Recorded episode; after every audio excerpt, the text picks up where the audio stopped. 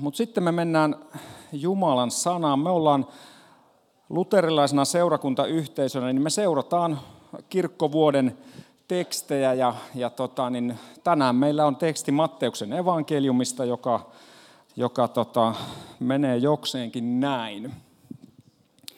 Sitten Jeesus, anteeksi, sitten henki vei Jeesuksen autiomaahan paholaisen kiusattavaksi. Kun Jeesus oli paastonut 40 päivää ja 40 yötä, hänen vihdoin tuli nälkä. Silloin kiusaaja tuli hänen luokseen ja sanoi hänelle, jos kerran olet Jumalan poika, niin käsken näiden kivien muuttua leiviksi. Mutta Jeesus vastasi, on kirjoitettu, ei ihminen elä ainoastaan leivästä, vaan jokaisesta sanasta, joka lähtee Jumalan suusta.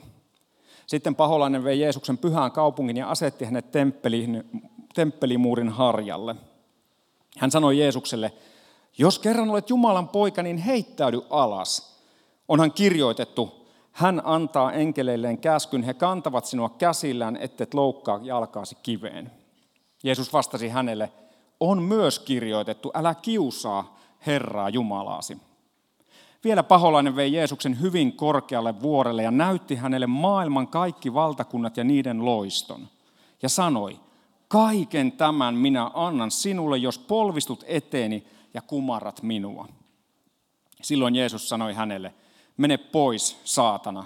On kirjoitettu, Herraa Jumalasi sinun tulee kunnioittaa ja ainoastaan häntä palvella. Silloin paholainen jätti Jeesuksen rauhaan ja hänen luokseen tuli enkeleitä, jotka palvelivat häntä. Tässä on raamatun teksti ja siellä on se teksti kuvana. Tuossa totesin Hannulle, joka tuolla meillä näyttää kuvia, että nyt on sitten voi laittaa silmät kiinni seuraavaksi 85 minuutiksi.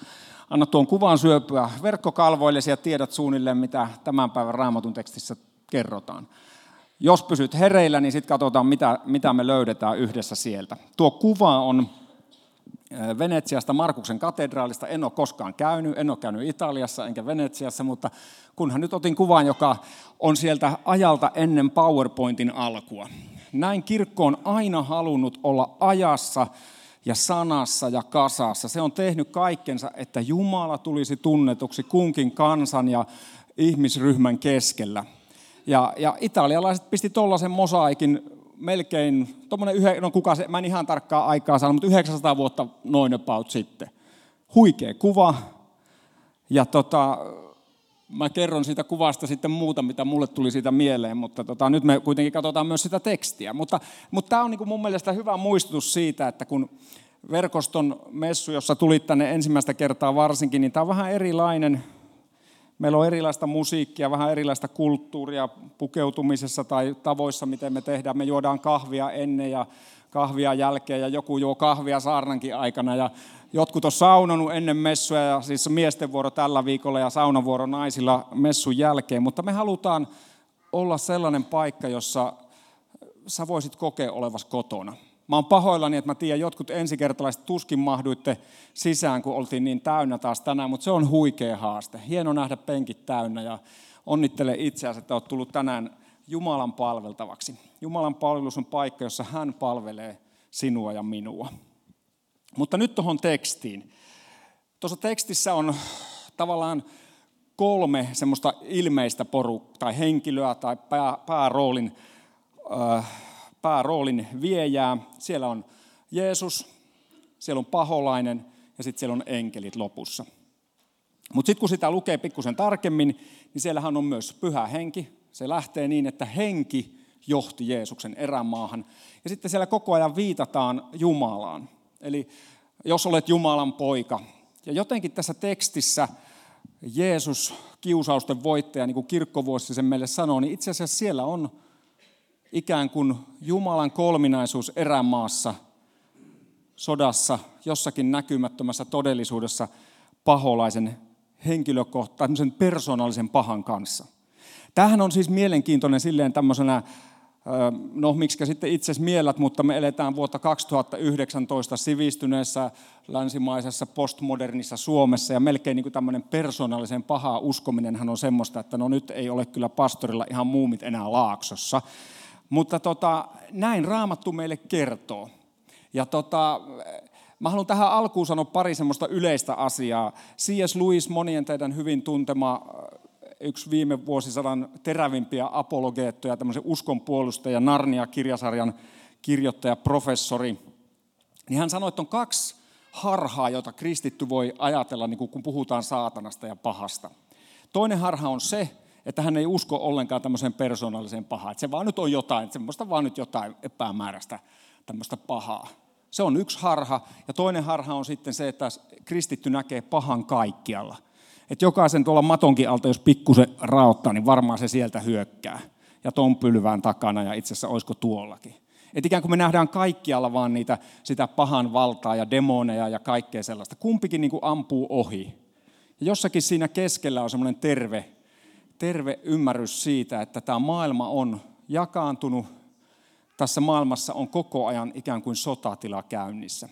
Ja itse asiassa sittenhän se sotatila ei kulje missään siellä jo maailman tai maiden rajojen tai kansakuntien tai joidenkin ismejen tai oppien, vaan se, se pahan ja hyvän taistelu, se kulkee juurikin tuossa sinun keskelläsi ja minun keskelläni tai sydämessä tai missä sä haluutkaan. Se pahan ja hyvän rajalinja, se on niin kuin tässä meidän jokaisen elämässä.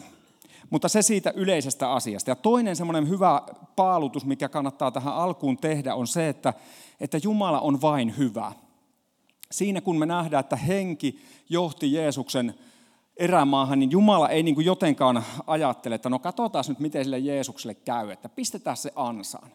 Kaikki, mitä Jumala tekee, on hyvää. Jumala on rakkaus, hänen kaikki tarkoitusperänsä on hyvää. Ja jotakin meidän pitäisi sitten löytää yhdessä tästä, että miksi sitten Jeesus johdettiin sinne, miksi henki johti Jeesuksen erämaahan. Mitä syitä siihen on, koska Jumala ei ketään, Raamattu sanoo, että ei ole kenenkään kiusat, Jumala ei ole kenenkään kiusattavissa eikä kiusaa ketään. Eli nyt sitten se, että miksi Jeesus meni erämään tai johdettiin pyhän hengen toimesta erämaahan, niin lähdetään niitä syitä ihmettelemään. No ensimmäinen syy on siinä, että jos me olisi luettu, jos sä oot tänään kuunnellut vaikkapa radiojumalan palveluksen tai tutkit kirkon tekstejä, niin vanhan testamentin lukukappale, jota meille ei nyt tänään täällä lueta tässä messussa, niin se tuli ensimmäisestä Mooseksen kirjasta, sen kolmannesta luvusta, luomiskertomuksesta. Siellä jossakin meidän historiamme alkuhämärässä, nyt ei mennä siihen milloin ja mitä ja miten, mutta siellä ensimmäinen ihmispari, Eeva ja Adam, Adam ja Eeva, he, on käy, he käy myös keskustelua tämän saman kaverin kanssa, saman paholaisen kanssa. Siinä on tiettyjä yhtäläisyyksiä, sitten siinä on tiettyjä tosi huikeita eroavuuksia. Jos sä ajattelet, missä Adam ja Eeva, joka Adamista sanotaan, että hän on ensimmäinen Adam, ja sitten Kristus, tämän päivän tekstimme henkilö Jeesus, hän on toinen Adam. Niin nämä kahden Adamin käymä keskustelu on jokseenkin samanlainen, mutta sitten kuitenkin tosi erilainen. Ensimmäinen Adam käy keskustelua paratiisissa. Toinen Adam, Kristus, hän käy keskustelua autiomaassa. Ensimmäinen Aadam käy kaiken yltäkylläisyyden ja kaiken semmoisen niin rikkauden keskellä, kun taas Jeesus toisena Aadamina käy keskustelua 40 päivää paastottuaan, kaiken kurjuuden, nälän, janon, kuivan autiomaan keskellä. Ja sitten tulee se kolmas ero. Ensimmäinen Aadam uskoi sen valheen, jonka sieluvihollinen istutti hänen sydämeensä – ja hänen vaimonsa sydämeen ja lankesi. Päätti lähteä kulkemaan omaa tietään eikä Jumalan viitottamaa tietä, kun taas Jeesus ei lähtenyt mukaan siihen, mihin sieluvihollinen häntä yritti. Ja ikään kuin Jeesus siellä erämaassa otti sen erävoiton takaisin, jonka ensimmäinen Aadam hävisi. Ja josta sitten meidän maailman rikkinäisyys ja kaos ja kaikki ollut seurausta. Jeesus otti erävoiton, hän otti sitten seuraavan voiton ristillä, tässä kirkossa meitä muistuttaa. Ja sitten ikään kuin tuossa ristillähän se voitto tapahtui, varsinkin sitten kun Jeesus nousi kuolleista. Peli on jo selvä, mutta sitten se lopullinen ikään kuin palkintojen jako tai se lopetus on siinä, kun Jeesus tulee kerran takaisin. Siinä on oikeastaan meidän niin kuin uskomme tämmöinen pikakelaus näillä, näillä pääsee jo aika pitkälle, jos tämä muistaa, tai ainakin jos ymmärtää ja jotenkin sydämensä antaa valua. No mutta sitten toinen syy, miksi, tai oikeastaan vielä sanotaan siitä, että siinä on yksi yhteinen juttu myös niissä sekä siellä paratiisissa tapahtuneessa paholaisen kohtaamisessa ja täällä autiomaassa tapahtuneessa. Ja tosi yleistä, koska nythän, nyt kun puhutaan kiusauksesta, niin se koskee jokaista meitä. Jokainen tässä salissa kokee kiusauksia. Väittäisin päivittäin. Melkein välillä tuntuu, että hetkittäin. Silloin kun nukkuu, niin ei ihan niin ole kiusattu. Saunoessa niin en ole niin kiusattu, kun on niin, vaan, on niin kuuma ja mukava. Mutta, tuota, mutta me ymmärretään, eikä totta kai on hyviä aikoja, älkää nyt ymmärtäkö väärin. Sitten kun ei muista olla kiusattu, kun ei muista mitään, niin sitten on helppoa. Mutta, mutta, mutta siis Jumalan se yhteinen asia näissä molemmissa ja siinä kun sua, sä joudut siihen sellaiseen tilanteeseen, jossa sun mielessä rupeaa joku kuiskuttamaan, niin siinä on yhteistä se, että siinä on Jumalan sanan vääristely. Eli, eli otetaan jotakin, mitä Jumala on sanonut, otetaan joku Jumalan periaate ja vaan niin kuin pikkusen pyöräytetään se silleen, niin kuin, että eikö se olekin näin. Ja, ja jos tuohon noin teksteihin menee tarkemmin, niin se on se ihan sama siellä. Siellä paratiisissa saatana sanoo Eevalle, että hei, että, että onko se niin, että te ette saa syödä näistä mistään näitä paratiisin puista? Onko se sille? Onko tosiaan näin? Ja tässä sitten tavallaan se Jeesukselle sanottu se, että hei, että no miten se nyt sitten tarkalleen menikään se sananmuoto, mutta että hei, että etkö näistä leivistä voisi nyt tehdä sitä ruokaa itsellesi. Jeesus on lähetetty erämaahan ikään kuin Jumalan tahdosta paastoamaan, valmistautumaan siihen suureen tehtävään, joka hänellä on. Ja sitten siellä viime hetkellä, kun hän on väsynyt, nälkäinen, niin sitä ajatellaan, että no ei minä jaksa enää, että lyödään läskiksi, tehdään tuosta ruokaa itselle. Se on se ensimmäinen kiusaus. Ja oikeastaan sen kiusauksen niin kuin lähtökohta tai kivijalka on se, mikä useissa kiusauksissa on, että se kyseenalaistaa Jumalan hyvyyden ja Jumalan rakkauden paratiisissa sanottiin, että no, että ettekö te saa syödä kaikista näistä puista? Millainen kaveri se, joka kieltää teiltä jostakin puusta syömisen? Että hyvänen aika. Ja, ja samanlainen kiusaus koskettaa jokaista meitä. Et, no ei kai se nyt Jumala siitä voi kovin paholla, jossa, jossa näin tai jossa noin. Ja, ja se, se on niin kuin yhteistä monille kiusauksille. Toinen toinen siinä äh, ikään kuin se yhdistävä tekijä näissä on, että, tai tässä Jeesuksen, Jeesuksen ensimmäisessä kiusauksessa on se, että, että sieluvihollinen yrittää laittaa fyysiset tarpeet Jumalan etsimisen, Jumalan tahdon etsimisen edelle. Eli, eli jotakin, että no, kun nyt on tällainen tilanne, niin kyllä, se nyt, kyllä tässä nyt vaan, että eikö sitä nyt voisi vähän tuosta joustaa, että eikä se nyt ole niin justiinsa. Vaikka, sä tie, vaikka mä tiedän sydämessä, että ei tämä ehkä ihan oikein ole, mutta ei kai se nyt niin haittaa. Toinen erittäin tärkeä syy, tai siis se syy, miksi Jeesus tulee sinne, sinne tota erämaahan kiusattavaksi, kun me mietitään, että miksi Jeesus tulee, niin hän tulee juuri sen takia, että sinun ja minun elämä on tällaista. Me joudutaan kiusauksiin, ja Jumala halusi kun hän tuli Kristuksessa tähän maailmaan, niin hän halusi samaistua meihin ihmisiin. Hän tuli yhdeksi meistä, elämään meidän elämämme, kuolemaan meidän kuolemamme ja sitten voittamaan ylösnousemuksellaan sen, mitä me ei voida itse tehdä. Ja nyt kun Jeesusta kiusataan, niin hän samaistuu kaikkeen siihen, mitä sinä ja minä eletään läpi. Toinen erittäin mielenkiintoinen asia tässä, kun katsoo sitä, että miten Jeesus vastaa siihen ensimmäiseen kiusaukseen, niin Jeesuksen vastaushan menee näin, että ei ihminen elä ainoastaan leivästä, vaan jokaisesta Jumalan suusta lähtevästä sanasta. Ja siinä mielenkiintoista on se, että hän vastaa, ei ihminen. Hän ei vastaa, että koska mä oon Jumalan poika, niin, niin sitten. Vaan hän sanoo, ei ihminen. Ja se kertoo meille juuri sen, mitä mä äsken sanoin, että yksi syy, miksi Jeesus meni sinne, oli, että hän ihmisenä koki ihmisen elämän. Ja hän ihmisenä vastusti sitä sieluvihollisen kiusausta. Ihminen lankesi paratiisissa. Nyt ihminen, Jeesus, joka yhtä aikaa on Jumala, hän on yhtä sataprosenttisesti Jumala, sataprosenttisesti ihminen.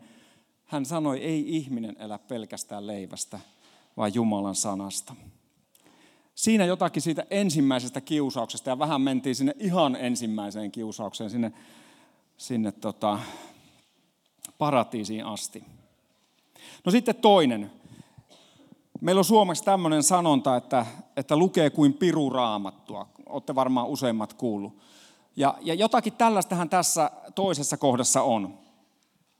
Sieluvihollinen sanoo, paholainen sanoo, jos olet Jumalan poika, niin heittäydy alas. Hän antaa enkeleilleen käskyn varjella sinua, et loukkaisi jalkaasi kiveen. Ihan raamatun lainaus, suora lainaus. Ihan huikeeta. Hän kertoo, että kun näin teet, niin tämä tapahtuu. Enkelit varjelee, jos, sä, jos sulle käy jotakin kurjaa. Tämä on hyvin tyypillistä meille ihmisille. Valitettavasti niin pitkään kuin me ollaan täällä oltu, niin se mitä Jumala sanoo, niin me lähdetään sitten siitä vääristä keksimään niin kuin omia juttujamme. Oikeastaan koko epäterve hengellisyys, miksi sitä nyt sitten halutaan kutsuukin, kaikenlainen semmoinen, jossa esiinnytään Jumalan nimellä, mutta se johtaa jonnekin aivan muuhun, niin sehän lähtee siitä, että otetaan joku irtokäsite tai irtolausahdus, joku jae, ja se irrotetaan siitä Jumalan sanan kokonaisilmoituksesta ja sitten lähdetään johonkin suuntaan ja, ja loppu on tosi ruman näköistä. Jeesus vastaa siihen, että, että älä kiusaa Herraa sinun Jumalaasi. Mä oon ajatellut, että, että yksi semmoinen, jota itse valitettavasti on niin joskus nähnyt ihan, tai silleen niin näitä juttuja, mitä, miten epäterve hengellinen yhteisö voi toimia, on esimerkiksi tällainen, että, että Jumala parantaa. Mä, mä oon aivan samaa mieltä. Mä tiedän tässäkin kirkkosalissa ihmisiä on parantunut. Mä tiedän, mua hymyilyttää, koska mä katson tässä yhtäkin. Ja, ja tota, Jumala parantaa tänään. Tänään kun tämä messu on ohi, niin jää rukoilemaan tänne. Tässä on rukouspalvelu ja ihmiset, jotka on luotettavia, niin sä voit kantaa omat kipus ja sen, mitä sun sydämellä on. Ja Jumala vastaa omalla tavallaan niihin sun rukouspyyntöihin.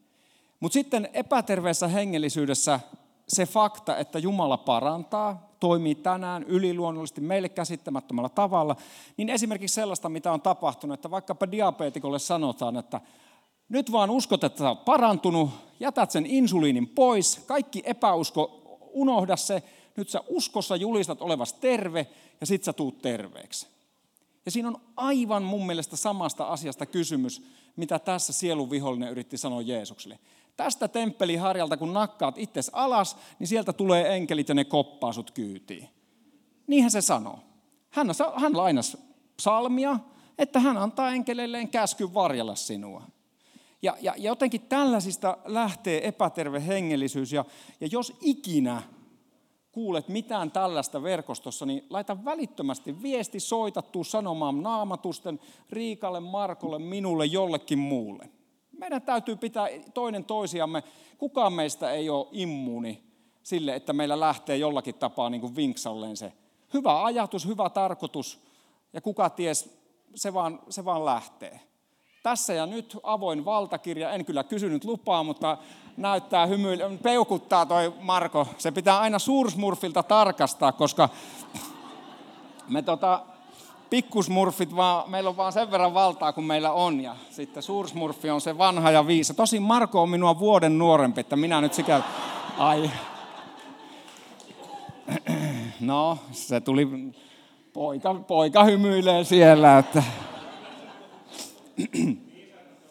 Aika, no niin, viisaita ollaan kumpikin. Mutta, mutta ei siinäkään mitään. Siis, nyt haluan myös tässä sanoa, että Marko on verkoston toiminnanjohtaja, joka tarkoittaa sitä, että, että hän johtaa tätä yhdessä verkoston hallituksen kanssa. Ja se on hirveän tärkeää myös sellaiset niin kuin oikeanlaiset jumalalliset niin kuin järjestykset. Äsken verkostokollektiivi johti musiikkia, silloin me ei mennä soittamaan, kun me, teidän korvanne eivät kestäisi sitä. Ja, että niin kuin näin se menee. No mutta, Yhtä kaikki sitten siihen kolmanteen kiusaukseen. Siinä sieluvihollinen, joka on tämän maailman ajan prinssi, on sanottu, että tämä maailma on pahan vallassa. Tämä maailma on rikki, tämä on Jumalan hyvä maailma, jonka hän loi, mutta täällä vaikuttaa se pahan valta.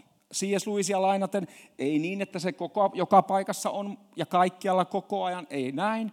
Me luotetaan hyvää Jumalaa, me tiedetään, että hän on meidän puolella. Kaikki on lopulta hyvin. Tässäkin hetkessä Jumala on sun kanssa. Mutta hänellä oli ikään kuin lupa ottaa semmoinen ohituskaista ja sanoa, että hei, nyt palvot vaan mua, niin kaikki tämä on sun. Kaikki sehän on Jeesuksen, koska Jeesus tiesi, mitä varten hän on tullut. Hän tiesi, että hän on tullut tähän maailmaan lunastamaan tämän maailman takaisin isälle ja itse Jumalalle. Mutta, mutta siinä nälän ja väsymyksen ja sen hetkessä, niin niin sieluvihollinen sanoi, että nyt vaan peukutat mua ja tämä on kaikki sun. Ja, ja siinä kohtaa sitten Jeesus sanoo hänelle sitten sen jo tiukemman sanan, sanoo, että mene pois saatana. Ja, ja tota, se, no se on se, että me voidaan lähteä sitten, että no, meillä on auktoriteetti, se on aivan totta. Meillä on auktoriteetti Jumalan lapsina käyttää täsmälleen samaa. Niin kuin me puhuttiin, että Jeesus oli ihminen, samalla tavalla meillä on ihmisenä lupa sanoa, sanoa niille meidän ajatuksille. Luther, vanha viisas, niin hän sanoi näin, että et voi estää lintuja lentämästä pääsi ylitse. Eli kiusauksia lentää pääsi ylitse, mutta voit estää niitä rakentamasta pesää pääsi päälle. Mä oon ajatellut, että reformaattorin uskonpuhdistajan ajatusta lainaten, niin sitten kuitenkin kun välillä tuntee, että tuossa se nyt se on jo se pesä, ja siellä se on se, mikä lien lintu, niin mä ajattelin, että jokaisella kristityllä täytyisi olla myös sellainen pumppuhaulikko. Siitä vaan. Antaa niin kuin sinne pesälle, että pesä pölähtää. Varo vaan, ettei tuosta niin kulmakarvat. Mulla ei kyllä muutenkaan niitä ole, mutta ei lähde, jos, jos on. Mutta, tota, niin, mutta välillä täytyy niin kuin ampua se linnun pesä sieltä pois. Tai sitten kun se tuossa olkapäällä ja muualla, niin ei muuta kuin skit ammunna, jos olet harjostellut, niin, et, niin sitten rupeaa ostaa se hauliko ja ampuu niillä. No, missähän mä olin? Kyllä mä oon verkoston messussa edelleen, mutta tota... Niin, tässä kiusauksessa oikeastaan keskeistä ei mun mielestä kuitenkaan tämä nuhtelu, vaan siinä on, tai se on toki tosi tärkeä, meidän täytyy niin kuin sanoa, että me saadaan ottaa se Jumalan antama valta, mutta mua kiinnostaa enemmän nähdä se, että mitä sieluvihollinen tässä niin kuin haluaa tuoda. Ja siinä oikeastaan se, että hän luotuna olentona, sieluvihollinen on Jumalan luoja, anteeksi, Jumalan luoma. Siis, se, siis Lutherhan sanoi itse, että perkelekin on Jumalan perkele. Ja, ja sillä hän tarkoitti sitä, että, että niin se vaan on, että Jumala on ikuinen ja kaikki muu on sen jälkeen luotua. Ja, ja nyt, nyt paholainen tässä yrittää sanoa, että palvon mua luotua olentoa luojan sijasta. Ja tosi monet hyvät Jumalan luomat asiat voi tulla aivan samanlaisiksi meille, että me ruvetaan palvomaan jotakin luotua luojamme sijasta. Mulle tulee monta sellaista asiaa mieleen, mutta mä oikeastaan haluan kertoa yhden tarinan omasta elämästäni. Vajaa, vajaa 24 vuotta sitten meille tuli meidän ensi, tai Natalle ja mulle syntyi meidän vanhin lapsi.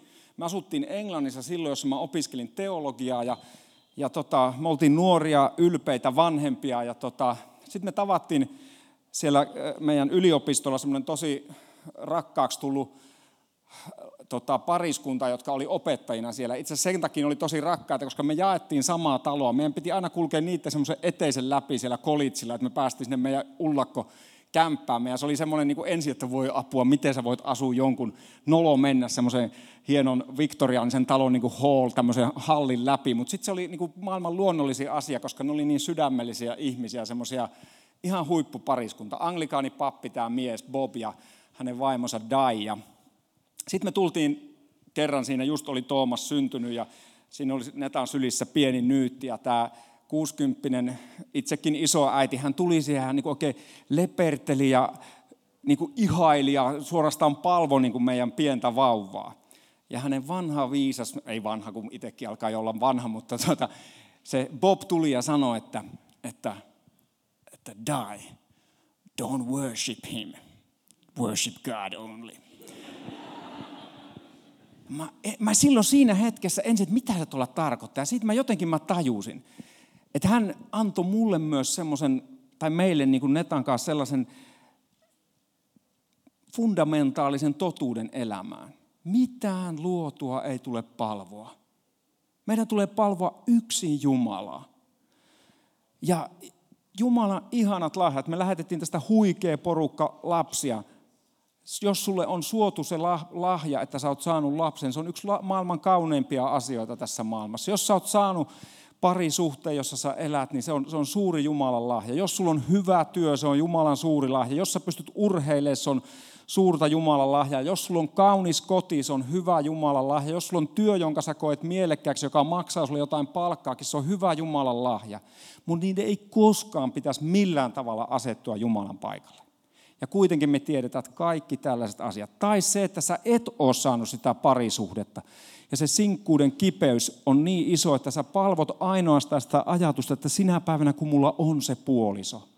Ja kaikenlaiset hyvät asiat voi tulla sille Jumalan paikalle, sille paikalle, joka kuuluu yksin hänelle. Jumalan antamasta työstä, joka on siunaus ja etuoikeus, siitä tulee työnarkomania ja uupumusta. Tai työttömyyttä, koska me eletään epäoikeudenmukaisessa maailmassa. Rakkaudesta voi tulla sitä pakkomielteen omasta tai irtosuhteita tai pornoa rahasta, jolla meidän pitää sitä rahasta ja vallasta, millä meidän pitäisi tehdä hyviä asioita ja siunata toisia ihmisiä, edistää Jumalan valtakuntaa, niin siitä tulee ahneutta ja riistoa.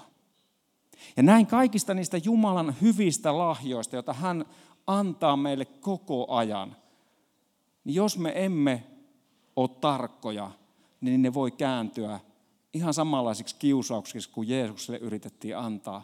Ja me voidaan päätyä niiden kanssa sitten elämää elämää, joka ei ole elämisen arvosta.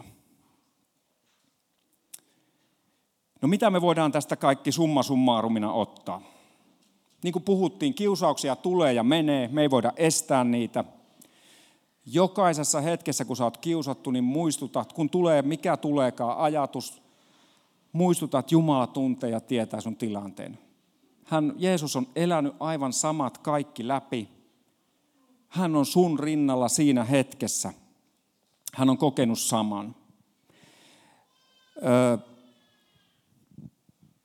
Isä, meidän rukous on huikea rukous siitä, että Jeesus, tänäänkin me rukoillaan ja sitä kannattaa rukoilla ihan joka päivä. Kannattaa rukoilla aamulla ja illalla ja välissä, kun tulee mieleen. Ja siinä Jeesus opetti meitä sanomaan, että äläkä saata meitä kiusaukseen, vaan päästä meidät pahasta katekismuksesta voi katsoa, kuinka Luther sitä selitti, mutta, mutta siinähän on se, että, että kun me olemme kaiken tämän kiusauksen keskellä, niin että Jumala meitä siitä varjelisia veisi meidät läpi. Raamattu puhuu siitä, että, että, että hän ei anna sellaista kiusausta, mitä me emme voisi kantaa. 1 kor 10, 13, jos oikein muista. Että se, siinäkin kiusauksessa hän valmistaa ulospääsyn. Että me voidaan aina turvata Jumala, joka tietää, tuntee ja haluaa meitä viedä läpi siitä. Mä haluan lainata semmoisen vanhan 1700-luvulla eläneen rabbin ajatusta näistä kiusauksien voittamisesta. Hän sanoi, että jokaisella ihmisellä pitäisi olla kaksi taskua. Pisti ihan vartavasti tämmöisen. Ensimmäisessä, molemmissa taskuissa pitäisi olla lappu, tärkeää käyttöä varten.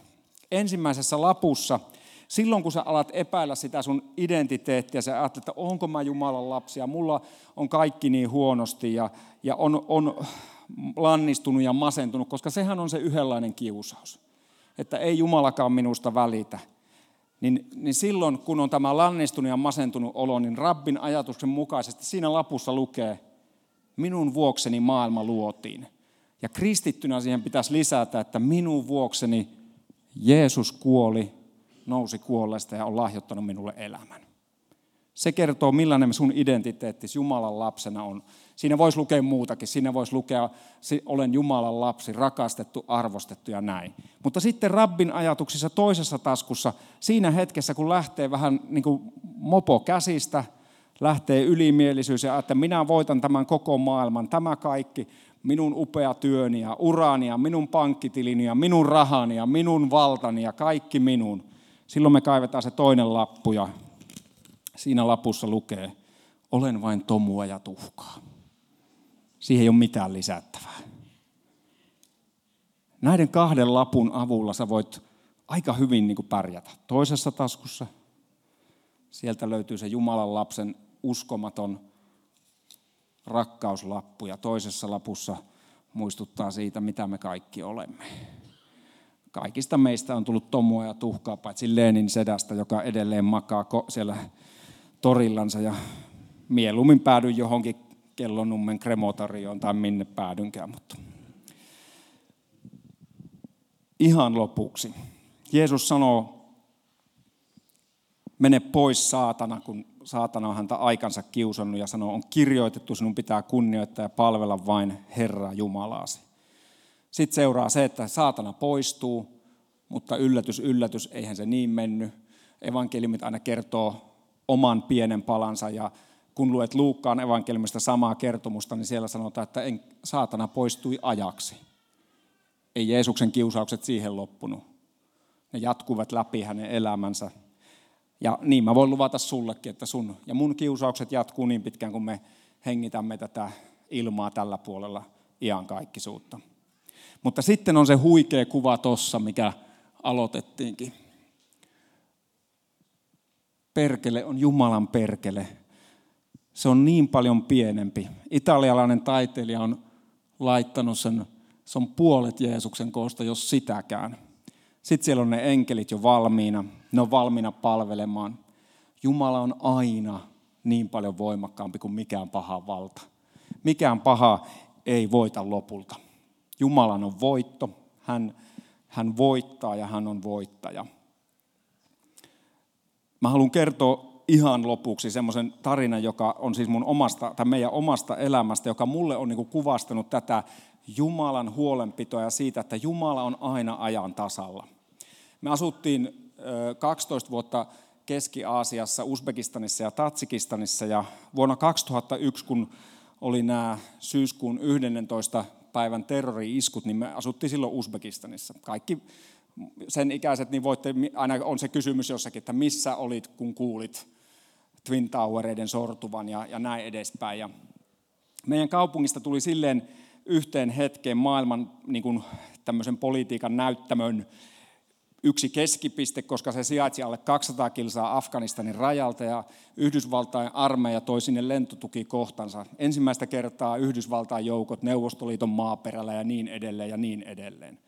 Ja, ja tota, kun sota sitten alkoi, niin kukaan ei tiennyt, mitä siinä tapahtuu, että miten paljon Taleban pystyy tekemään ja tuleeko se sota niin kuin rajan yli ja oli semmoinen niin kuin monenlainen tilanne päällä. Ja jenkit evakoi omat kaikki tämmöiset perustyöntekijänsä sieltä niin kuin koko maasta ja siinä oli monenlaista, mutta me koettiin, että kyllä meidän paikka on olla siellä edelleen ja katsoa silleen pelata niin kuin play by the ear, että katsotaan päivä kerrallaan, että miten tämä tästä kehittyy.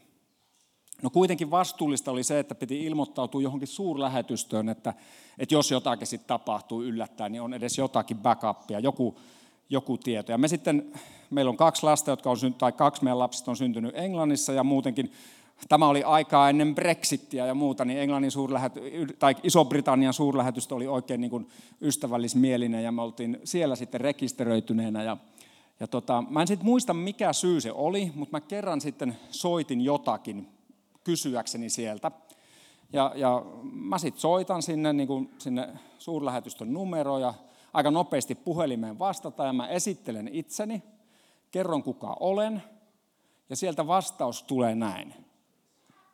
Hello Mr. Pitkänen, it's your wife and three children. Is everything okay? Hei, herra Pitkänen, siellä on, teidän, tai siellä on vaimosi ja kolme lastanne, onko kaikki hyvin? Ja se edelleen mua liikuttaa tai nostaa sen kananlihan iholle, että Britannian kruunu, hänen majesteettinsa, oli ottanut ikään kuin meidät suojeluksensa. Mä soitan suurlähetystö antamaan numeroon, kerron kuka olen. En tiedä millainen kartta tai millainen nimilista tämän henkilön silmien edessä oli. Hän heti tiesi, ketä me ollaan, kuinka monta meitä on ja onko kaikki hyvin. Ja nyt ystäväni, jos sä tunnet Jeesuksen, sä et ole hänen majesteettinsa Elisabetin tota, suojeluksessa, vaan sä oot kuninkaiden kuninkaan ja herrojen herran suojeluksessa. Mitä ikinä sun elämään kuuluukaan, minkälaisia ikinä kiusauksia, kamppailuita, tappioita, lankeemuksia, epäonnistumisia, tyrimisiä – iloja, suruja, hyviä ja huonoja asioita sun elämään kuuluukaan, Jumala on ajan tasalla. Hän tietää, mitä sulle kuuluu. Hän haluaa auttaa. Hän on mosaikkiteoksen mukaisesti, hänen enkelinsä ovat sun ympärillä, sun rinnalla, sun vierellä. Jumala Jeesuksessa on voittanut kaiken pahan, ei pelkästään tässä maailmassa, vaan myös sun ja mun elämässä. Ja sieluviholliselle käy just niin kuin sä näet tuolla. Se putoo, se on jo pudonnut. Hän on kuin sellainen rakkikoira, joka kaikella tavalla ärsyttää ja kertoo ja kuiskuttaa kaikenlaista, mutta hän on hävinnyt peli. Sä oot turvassa. Hänen majesteettinsa Jeesus Kristus on sun uskos alku ja loppu ja kaikki siinä välillä. Ja jos et sä tunne Jeesusta, niin tänään on ihan huikea paikka sanoa, että tota mäkin haluan. Mä haluan, että mun elämä on turvassa tänään, huomenna ja aina ja iankaikkisesti. Tällä puolella elämää ja kerran sitten siitä eteenpäin. Käydään yhdessä rukoilemaan. Taivallinen Isä, me halutaan kiittää sinua sun hyvyydestä. Me kiitetään siitä, että Jeesus, sä tulit yhdeksi meistä. Sä elit ihmisen elämän, kuolit ihmisen kuolemaan ja voitit kaiken pahan vallan. Tässä ja nyt me halutaan myös tunnustaa, että me epäonnistutaan tosi usein.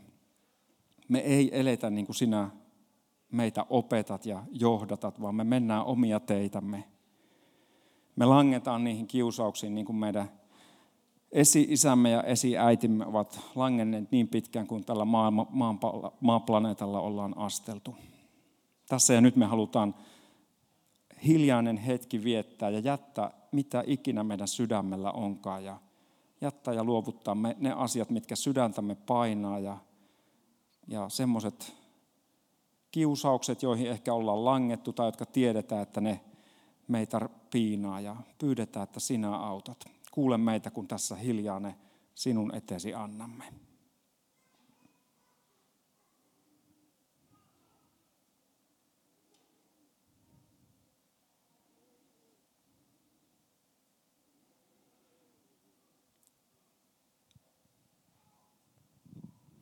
Jumalan palvelijana ja hänen antamin valtuutuksen haluan vakuuttaa sinulle, että kaikki sinun syntisi, sanat, teot, laiminlyönnit ja asenteet, jotka eivät ole Jumalan mielen mukaisia, on annettu anteeksi Jeesuksen ristinpuulla täytetyn työn tähden. Ja tämän synninpäästön haluan julistaa sinulle isän ja pojan ja pyhän hengen nimeen.